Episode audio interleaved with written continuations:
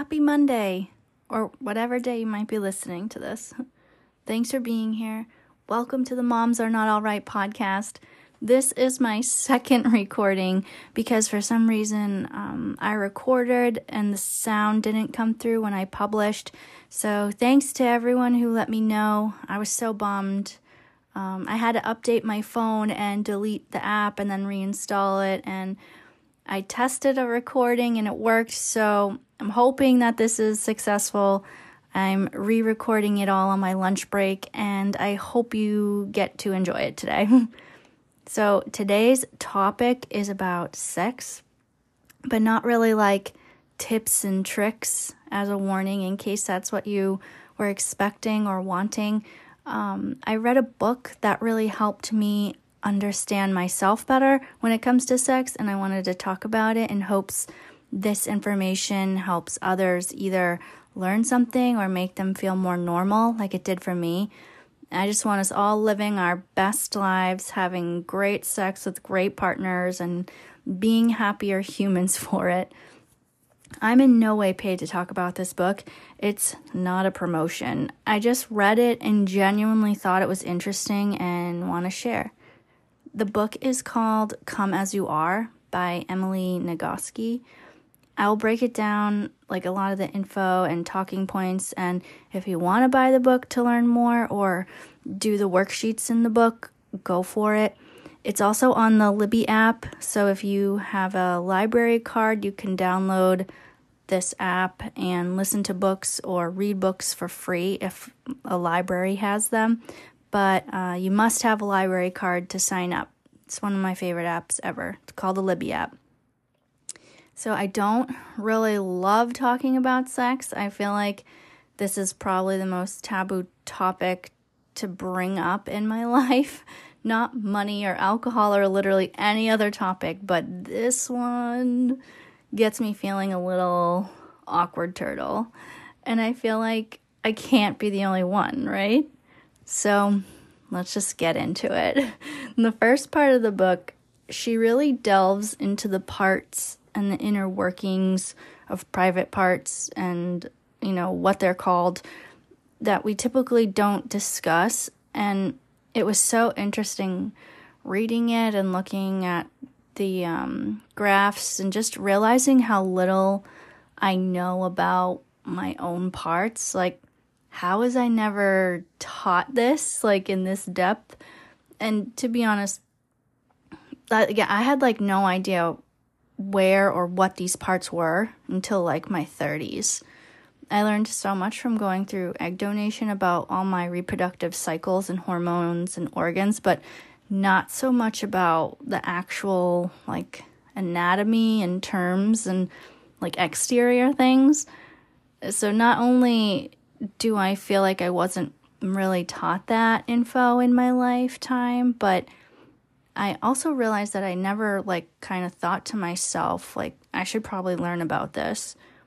I don't know if knowing a lot more about my private anatomy has helped or changed things other than like eliminate shame of not knowing.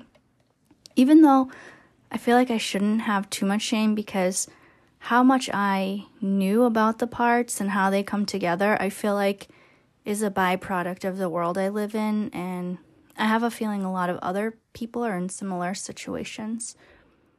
There's videos of women asking men where certain parts are on like female anatomy diagrams. Those sometimes surface on my Insta feeds and I really feel for the men that take on these challenges of pointing out specific parts and then they get painted as like just dumb men because but I, I feel bad for them and I like resonate with them because up until a couple years ago, like I also didn't know the names of things. Like, and I guess anatomy isn't really my strong suit. Now, here's a quote right from the book regarding all of our parts. We are all made of the same parts, but in each of us, those parts are organized in a unique way that may change over our lifespan. No organization is better or worse than the other they're just different. An apple tree can be healthy no matter what variety of apple it is. Though one variety may need constant direct sunlight, and another might enjoy some shade. And an apple tree can be healthy when it's a seed, when it's a seedling, as it's growing, and as it fades at the end of a season, as well as when in late summer it is laden with fruit. But it has different needs at each of those phases in its life. You too are healthy and normal at the start of your sexual development as you grow and as you bear the fruits of living with confidence and joy inside your body. You're healthy when you need lots of sun, and you're healthy when you enjoy some shade. That's the true story. We are all the same, we are all different, we are all normal. So, according to this book, I guess all babies have the same sexual parts until six weeks gestation It all looks the same. And then at six weeks, a male hormone washing happens. A shower of a particular hormone happens to the baby. And if the baby is a girl, it won't be affected by this washing. If it's a boy, the fetus will start to grow different parts. I posted a photo of the diagram from the book on my Insta stories if you're curious about those visuals. So, this is why um, males have nipples, even though they don't make milk. We are all born with them, and we all look the same way when we are first like assembled. And then, depending on our hormones or parts, they, you know, will change over time.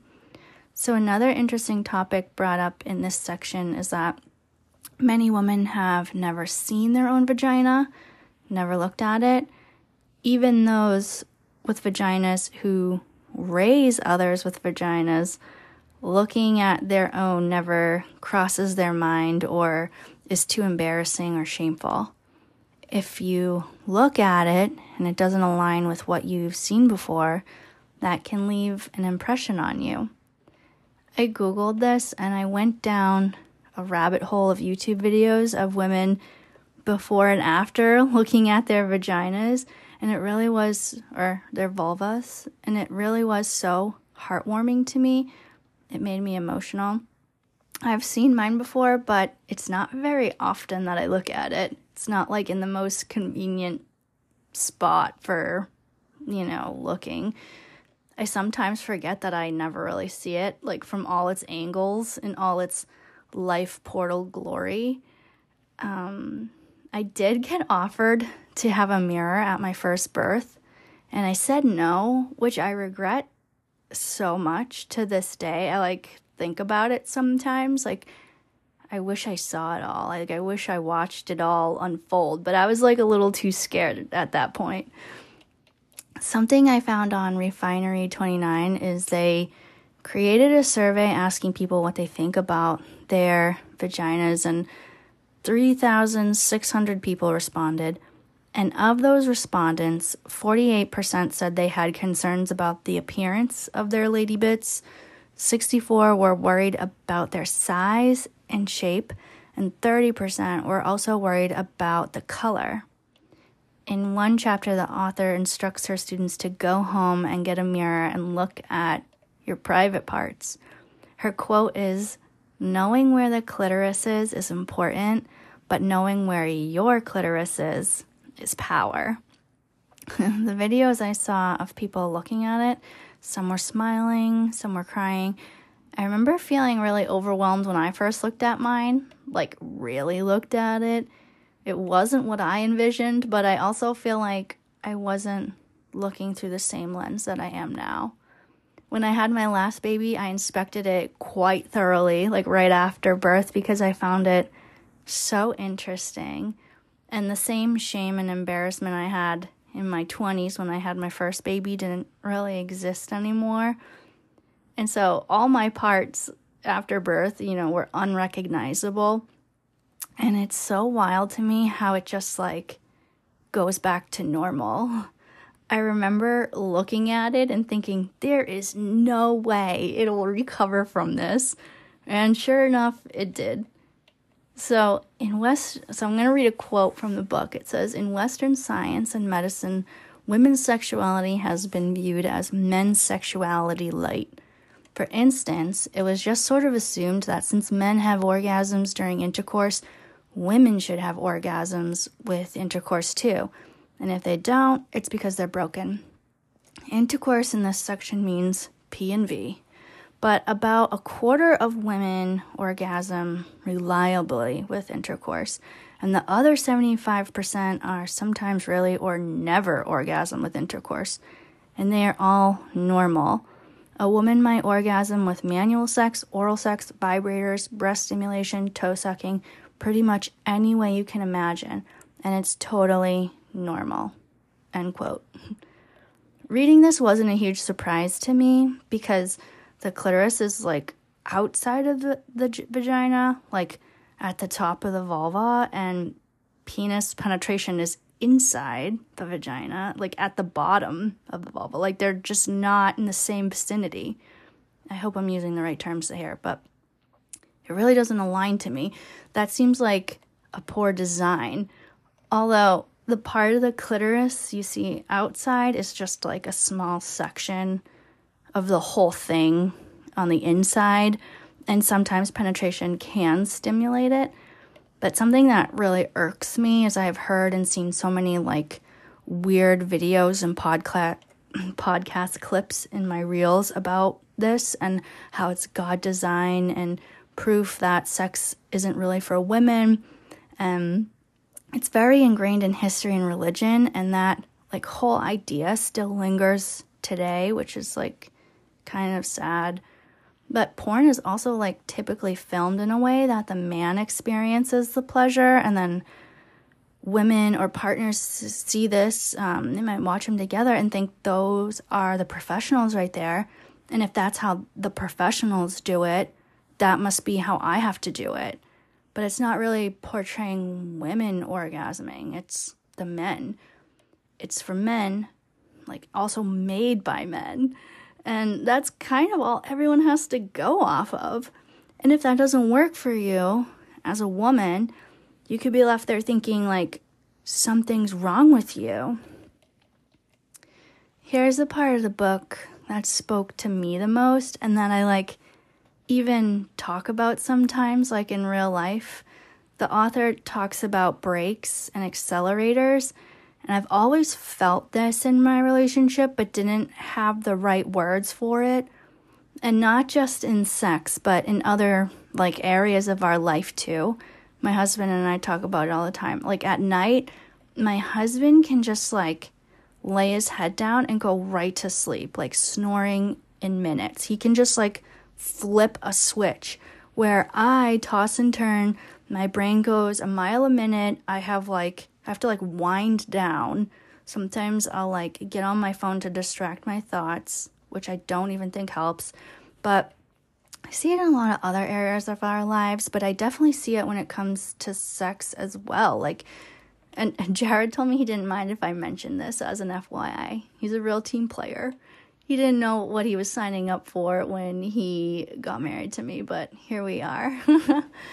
anyway, he can just like flip the switch so effortlessly from like regular weekly mundane life to sexy time, like in an instant. And I just can't. I need to like work up to it. My energy has to be right, my mood has to be right, the room has to be clean, kids have to be asleep because if they're not, I'm like worried if they're coming in to the room or like if I hear steps, I'm like, Ugh. like I just my head isn't in the game. All the stars need to align for me to be able to like flip that switch. So I learned in this book that there is like two systems in our bodies. The SE system, it has a longer like word, but I can't really pronounce it, so I'm just going to call it the SE and that's like the trouble with like always reading stuff. Like i'm unsure how the words are pronounced. But anyway the SE is the accelerator of your sexual response. It receives information about sex related stimuli in the environment. Things you see hear smell touch taste imagine and it's constantly scanning your context or like the world around you for things that are sex related. It's always at work, even if you don't really notice it.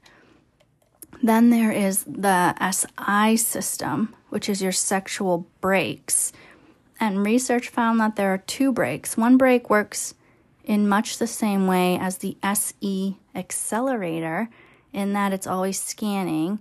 And this part of our brain, the SI, it like keeps us from getting sexually aroused in typical everyday life. And then there's a deeper part to the SI system, which is like fear of performance failure, consequences like pregnancy, um, or you're worried about like taking too long to orgasm. And the brakes and accelerators are traits. We all have them and they all vary between all of us. Some people are high on both brakes and accelerators or low on both.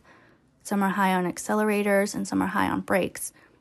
The book has a sexual temperament quiz you can take and you like read these scenarios and you give yourself a rating on the questions like 0 to 4 and then you add up your total and it determines if you have a low or a high SI and SE. So when my husband and I took the quiz, his answers were all like zero, one, and like maybe a couple twos. And mine are all like threes and fours, which kind of confirmed the difference that I could always tell was there, like in our switching of gears.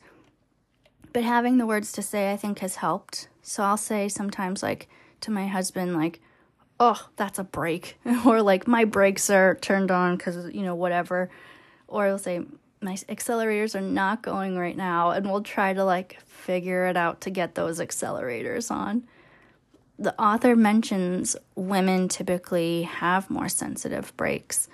The bad news is we can't really change our systems entirely, but the good news is is that we can make our environment less triggering for them. So another interesting thing about the systems too that she states is they are not innate we like gather information from the world around us and it forms over time. So, stress, trust issues, shame around sex can all contribute to your brakes. So, in a world where women are shamed and judged for being even slightly sexual, it can make it hard to not have a bunch of brakes. Some examples of brakes are being able to have an orgasm from yourself, but not feeling comfortable enough to have one from a partner um, there's also like concerns about reputation. Like if you're single and you're with a partner for the first time and just not sure how to approach it, that can be a brake. Um, reputation stuck out to me because I remember when I was younger, I would hear people talk shit about girls who like uh, like took part in sexual activities all the time. They'd be name called and everyone would talk about them even though no one ever talked about like the guy that she was like involved in those activities with. And then another thing is like people would talk about people's bodies all the time too like real intimate parts of what it's just the shittiest thing ever and i'm sure i went along with it and like loved to hear those rumors and told other people and laughed about them at that time but being around that definitely kept me from being more vulnerable with people in those ways. Like, I didn't want my nipple size to be the talk of the fire pit next weekend or whatever the case may have been. Even in my 20s, like friends would talk about partners' penis sizes or like ex partners, I should say. And I would again like laugh along. And now I look back and I feel so bad. Like, people are being vulnerable and sharing that part of themselves just to like be dragged by a bunch of people they hardly know, like out for Mexican for brunch. Like, I don't know. I'm on a big attempt to limit my shit talking and judgment, and this is really standing out to me in my brain, especially because it's really something people can't control. So, this was definitely a brake for me in my younger years. Another brake that a lot of people have is um, fear of pregnancy or STI. So, you can take more precaution for those things beforehand to hopefully get those accelerators going a little more and pump those brakes. And then other brakes are feeling accepted, trust, the approach your partner might take to sex, like to start it, kick it off, or even like your mood. Stress is a big one, not is like the main brake for everybody, but this is the main brake for me as well. Like, I can't switch my brain from the inner turmoil and to do lists and parenting to like sexy thoughts. Like, it needs to be like a gradual change, and like the mood needs to change. What we're doing needs to change. I need to go in a different realm. Like, uh, it's not a smooth, quick transition. So, what I need to work on is just being less stressed, which I'm trying to by walking and meditating, taking vitamins. And this is common. And she explains in the book that most women's sex positive context is low stress, high affection, and explicitly erotic, which I kind of fall into that too. Like, I can't just be sitting on the couch watching TV and then like get right to it. Like, I want to be cuddling, holding hands, kiss. Like, I need like a buffer between, you know, regular life and then like sexy time life. She says in the following chapter that more than half of women report that stress, depression, and anxiety decrease their interest in sex. When we are stressed, we have a lot of things going on at one time, and our brains force us to prioritize the things for our survival. And sex doesn't typically meet the top of the criteria.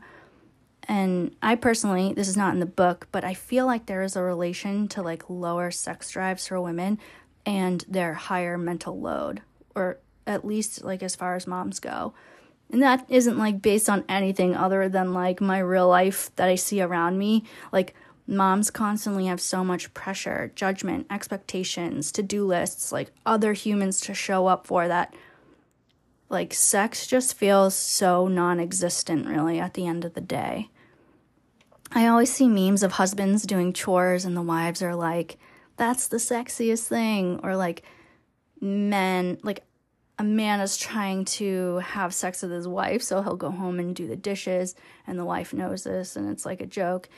And I feel like there is some truth to these jokes. Like if you come home to a clean house and like mess is a brake for you, now that brake could be turned off and maybe boost the acceleration because you're not having sex next to a pile of laundry that still needs to be folded. And in your mind if that's like in your vision like that's what it might start thinking about. She goes on to list ways to cope with stress such as exercise yoga sleep mindfulness I do them all and somehow I'm still fucking stressed. and unfortunately, our bodies can't tell the difference between a pile of laundry that needs to get folded and a lion chase like a lion chasing us. It like can't decipher real threats always. So our bodies can be in fight or flight mode around mess if mess is like triggering for you i read a part in the book about needing alcohol to have sex due to fears of judgment and um, like fears of like body image or performance this stuck out to me because my husband and I have sober ass sex now. And I don't know, I feel like it might be better, in my opinion, like than when I was not sober. Maybe it's because it's like the only high I'm getting these days that like makes it feel a little better. But whatever it is, it's working. And I would think I liked sex better when I was drunk, but the reality was like I was a gross mess and like really wasn't even present for it.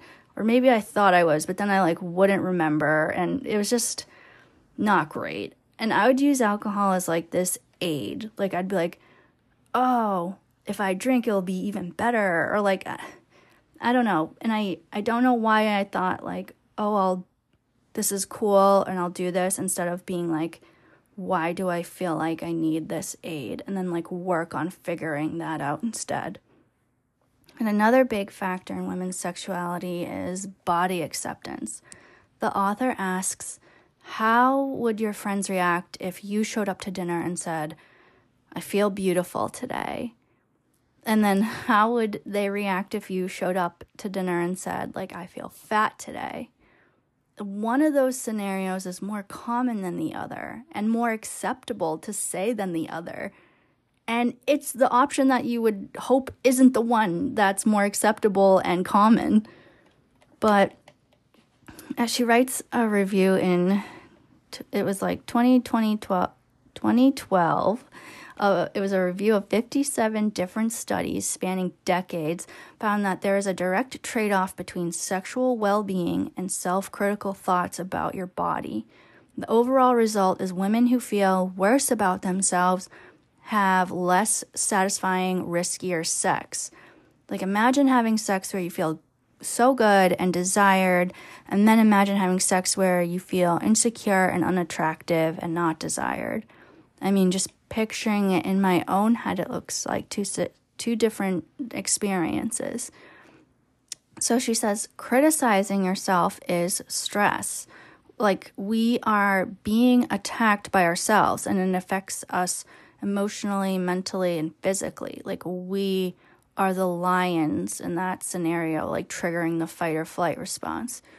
Self criticism is also the number one indicator in loneliness which to me explains why there's so many moms in my local moms Facebook page that post anonymously that they are lonely and they don't have friends. And I think it's hard to put yourself out there when you are feel fearful like people won't like you or accept you or might like not like might judge your parenting I have a bit of an experience this weekend that feels like it could be somewhat related. Um, maybe not, but I don't know. I feel like it feels like it might be. I'm gonna share it, and if nothing else, maybe someone listening to this like can resonate with it and be like, "Yeah, I've experienced that too." So I don't typically consider myself having a low confidence. I guess. I also don't really consider myself having a high confidence either. I just kind of like exist and move about through the world as I need. But I don't know, this weekend we had a 24 hour period of meeting a lot of people from T ball to soccer to play dates. I met a lot of moms, and my son had a lot of social interactions with new kids. And I had to st- kind of steer him through all of this and, like, kind of, you know, it was a lot of work in a 24 hour period, it felt like. So, Friday night to Saturday afternoon, so, driving home from the play date, which was the last of the interactions or events, I started to cry. It was so weird and so unexpected. Like, I was driving home and I was just thinking of all the weird stuff I said, like at the play date. Like, I mentioned fingering in the play date twice. Twice! Like, oh, I asked someone their age I could die thinking about that because I don't care about age or like people knowing my age, and I forget other people do care and that it's a thing to not ask people their age. So I'm like, oh God, I hope I didn't come off as rude and like ruin someone's day.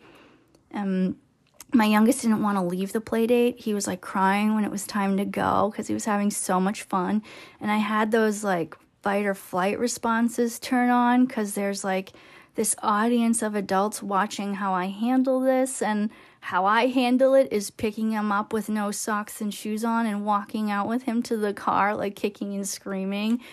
At least I think so. This would have been the first like situation this kind of happened in and I started to get anxious anticipating this like first impression of me and my little one and it didn't happen though, thank goodness. He ended up like leaving pretty calmly and like giving hugs goodbye and stuff, thank God. But I got in the car. We didn't have any more plans like involving any more people for the rest of the day. And I don't know, I think it felt more like a relief like, okay, now I'm safe and alone without an audience no expectations, and we can just exist and not worry about it. I can breathe. We made it through all the events.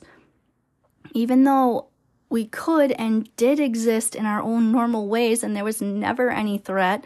And everyone I met was super fucking nice, and they had their own kid in- interactions to deal with, so I'm sure they weren't really concerned with mine.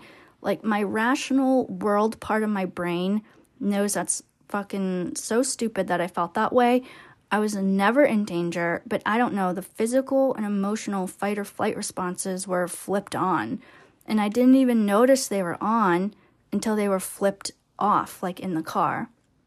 I feel like I always think about stuff after the fact, like after events. Like, I run through all the weird stuff I say and I'm starting to think it's because like I can't really think in the moment like those responses are on despite not wanting them to be and despite there being no actual threat like I was around all nice families then I get to like a safe space which I did like air quotes in my car and home and I can think about it and I can breathe I don't know, just having more interactions with people, I'm realizing this about myself.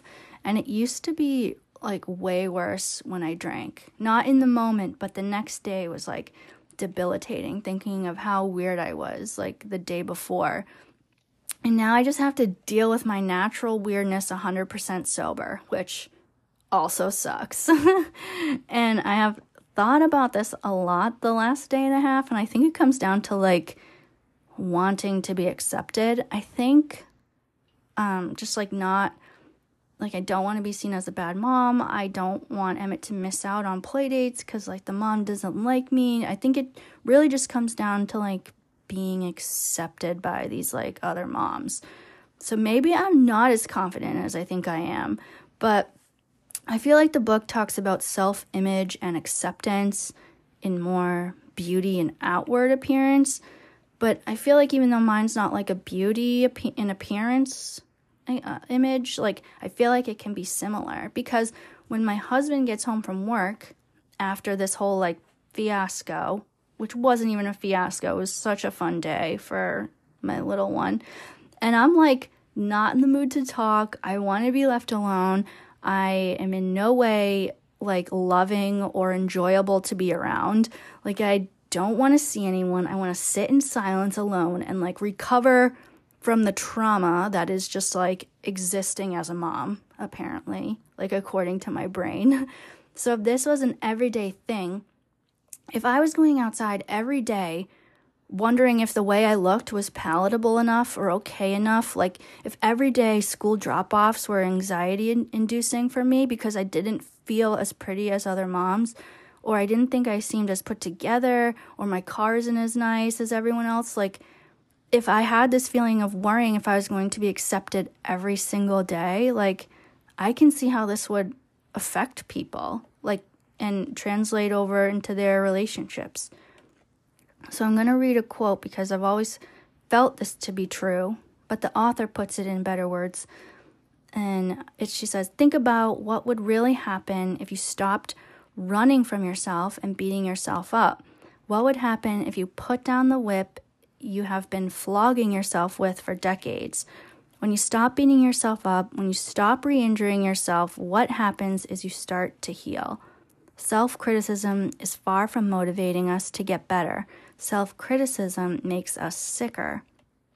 And I've always felt that if shame and criticizing ourselves over like how we look in our bodies actually worked, like everyone on this earth would be walking around like ripped as fuck. Like so and I see this whenever Lizzo posts that she doesn't hate herself, like she'll post a selfie and like an image like her playing the flute, like something she's proud of, her talents, and her posts get flooded by people telling her she should not like herself, that she needs to do all these things to change herself.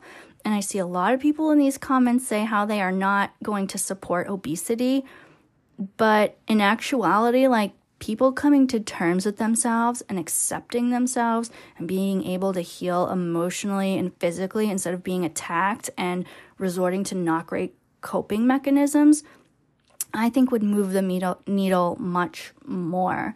So if people really feel like they are promoting healthy lifestyles by publicly verbally abusing people, like if they really feel like health is the motivator in all these posts and comments, which I have a sneaking suspicion it isn't, but I think they need to reevaluate their approach if they want to see people actually healing and like getting healthier she, uh, she has like a, a quote that says, We have cultural permission to criticize ourselves. But, and then for some reason, as soon as we say we like ourselves, impressed by ourselves, there's just like this big old bucket of water tossed on those fires. In the book there's an activity to try to and to summarize it. Next time you have a problem or an insecurity or you're feeling a weird way at pickup like pretend your friend is asking you for advice. Write your friend's name at the top of the paper and then write a response to your friend and then read it back to yourself and accept you know it's advice to you it reminded me kind of what I talked about in our previous episode about like bullying. Like, imagine the shitty things you say to yourself. Like, imagine saying them to your 10 year old self.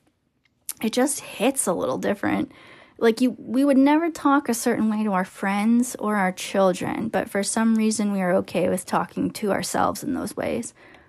She also suggests standing in a mirror and writing the parts of yourself that you do like it's easy for our brains to automatically go to the parts we don't like, but we can exercise our brains to focus more on the positive. Maybe it can create a shift. The also the author also mentions disgust when it comes to sex. Some of this can be attributed to Judeo Christian beliefs, like animals are held in lower regard to humans, and sex is more of an animalistic thing women are held in lower regards to men, and spirit is held in higher regards than bodies.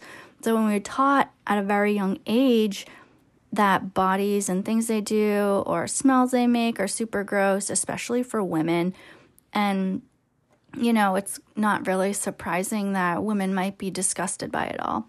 And sometimes the disgust can go away, like in context. Like if you're married versus not married for some, you know, you can not think it's disgusting anymore, or if you're in the mood or not, like your idea of sexy can change, or if you're attracted to the person or not, right? Like if someone's hitting on you and you're not attracted to them, you're like, ew.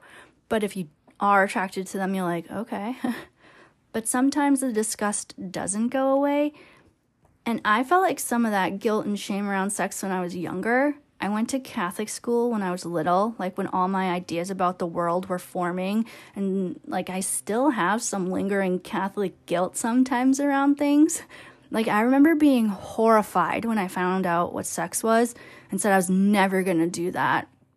And like whatever disgust feelings you have about sex, though, they can, because they were probably learned, which means they can be unlearned, which is good to know but it takes a lot of work and time, unfortunately.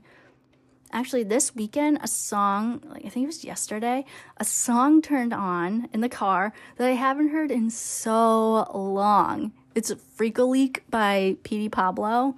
And in this song, he mentions that he wants a girl who enjoys oral sex, but not by him because he's not drunk enough to do that. And it really stood out to me because, like, this is what I heard as a teenager, like on the bus ride home.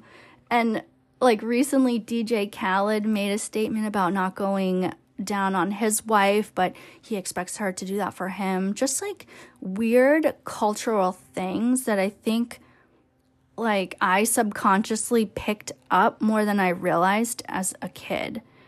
But um, another thing is, I see a lot of posts on the mom's page about partners expecting favors and not giving any in return.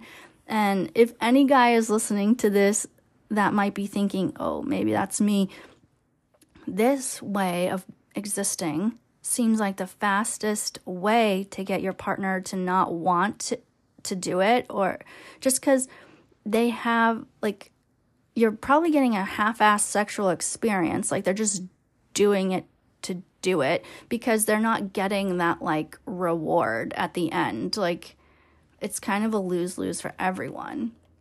So if you want your partner to be excited, they need like a reward for doing it. It's no wonder our sexuality is confusing. Like faith tells us one thing about sex, media and culture tell us another story. Your doctor may have different input family, friends all have their own experiences and input. And the author says when you are wondering who you should believe, like what messages you can trust, like the answer is always yourself. she has this quote about treating uh, mess like sexual messages like a salad bar. Take only the things that appeal to you and ignore the rest. We'll all end up with different collection of stuff on our plates, but that's how it's supposed to work. I thought that was cool. So I feel like it's so common for women to not really be driven to have sex, at least in my own life myself personally, it's not something I ever think about throughout the day until it's time for bed and my husband is like giving me the eyes, or I'm in bed with my husband and we like touch arms and the thought will cross my mind. Like, even if a super attractive person is near me, like at the store, it isn't enough to turn on a spark for me. Like, my brain might acknowledge them, but it's more so thinking like, Get out of my way, attractive person. I need to get to aisle four and grab these items on my to do list, you know? but I learned in this book sex is not a drive. She has this part highlighted and it says most of us are used are used to thinking about sexual desire as a drive, like hunger. A drive is an uncomfortable internal experience that pushes you to go fix a problem. And what's the consequence if you don't solve the problem? ultimately you will die. Hunger is a drive, so is thirst, thermal regulation, sleep. You can literally die of sleep deprivation. For centuries, scientists thought sex was a drive. It's probably how you think about it too. It's how I thought about it for a long time. Turns out, no. It's easy to prove sex isn't a drive, as animal behaviorist Frank Beach put in 1956 no one has ever suffered tissue damage for lack of sex. Nobody ever died because they couldn't get laid.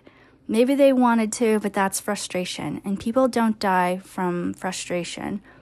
If it's not a drive, what is it? It's an incentive motivation system. Most people associate the word incentive with the idea of a prize, something worth working for. The biological meaning is similar. Where drives are about being pushed by uncomfortable internal sensation, incentive motivation systems are about being pulled by an attractive external stimulus. Curiosity is the quintessential example of an incentive motivation system, as natural to us as hunger, but without the threat of actual death. So, there are two major ideas about the best way to approaching getting more intimate and creating sparks in long term relationships with your partner. Both methods are clear that passion doesn't happen automatically in long term monogamous relationships, but they are both clear that passion does happen as long as the couple take deliberate control of the context. For some couples, that context feels like creating closeness, and for others, that feels like creating space.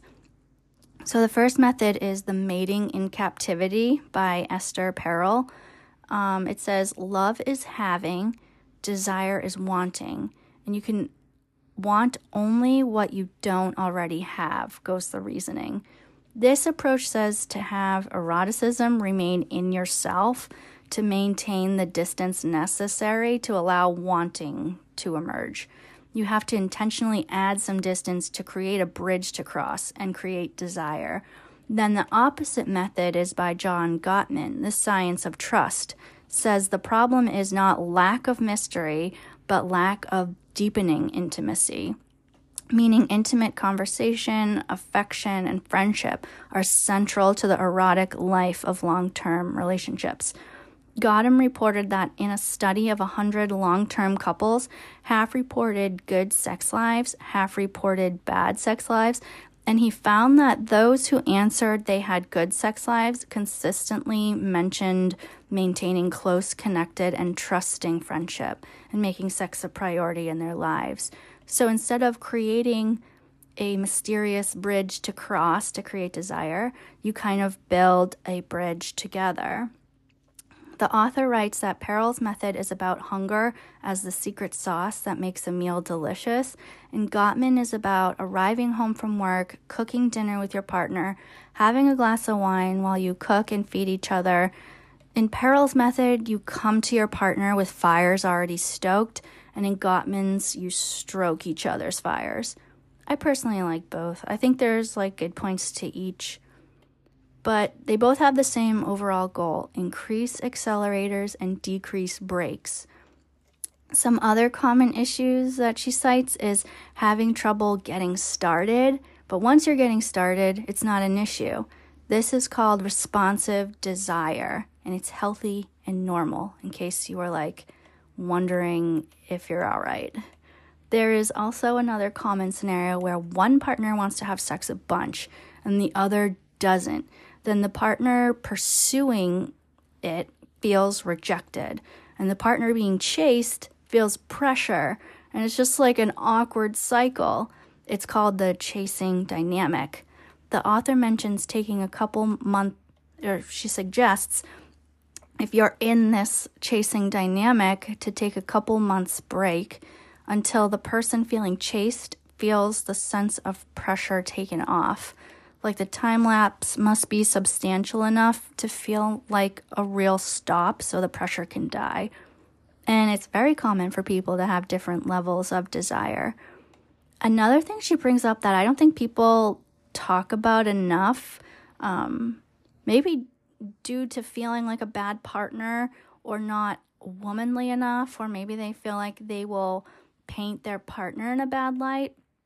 But she has this whole section on just really not wanting sex and really not liking it. Like, and I mean, if you have a partner you don't even really like, or maybe you have a partner you like, but the way you guys view sex is very traditional, like based off a traditional porn or something you just think you're supposed to do and you aren't orgasming or having any input, you're just kind of doing it because you're supposed to. Like, how can you expect someone to be super excited to jump into bed? Like, the reward, eh, the motivational reward is not tapping on because there's just no fucking reward for women in many cases.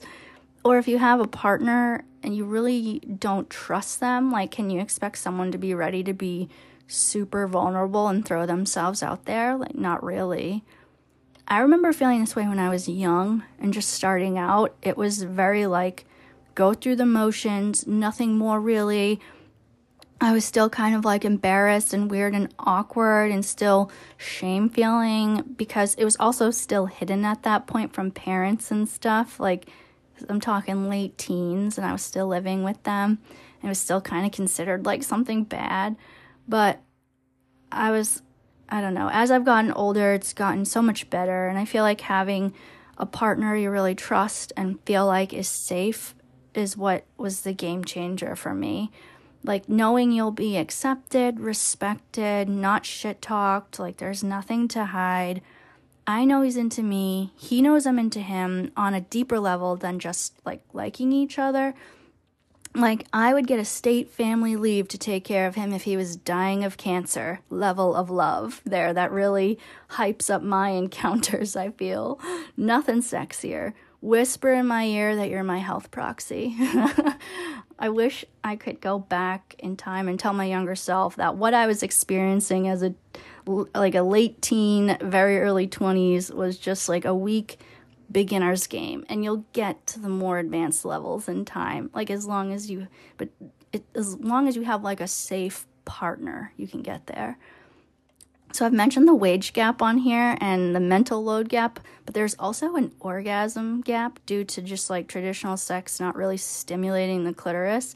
I googled this and saw so many weird blog posts that call it like the mystery of orgasm and like talking about the difficulty of women reaching them, like how to recognize one. Women's orgasms are even more fascinating than we fathomed, is this title I see here.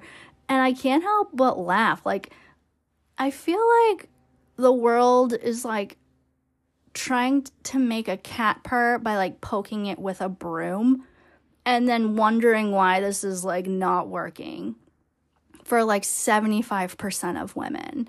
I really feel like porn gave us this idea of like the sex storyline we have to follow that because like we just think we're supposed to it, because like a, think about it like a 15 minute video of a guy just like rubbing someone's clitoris in the same circular rhythm for 15 minutes probably won't get as many views. Like, I get it, I understand why it is that way, but it kind of sucks. So, I hope this got your gears turning. Maybe think about prioritizing sex or your relationship this week.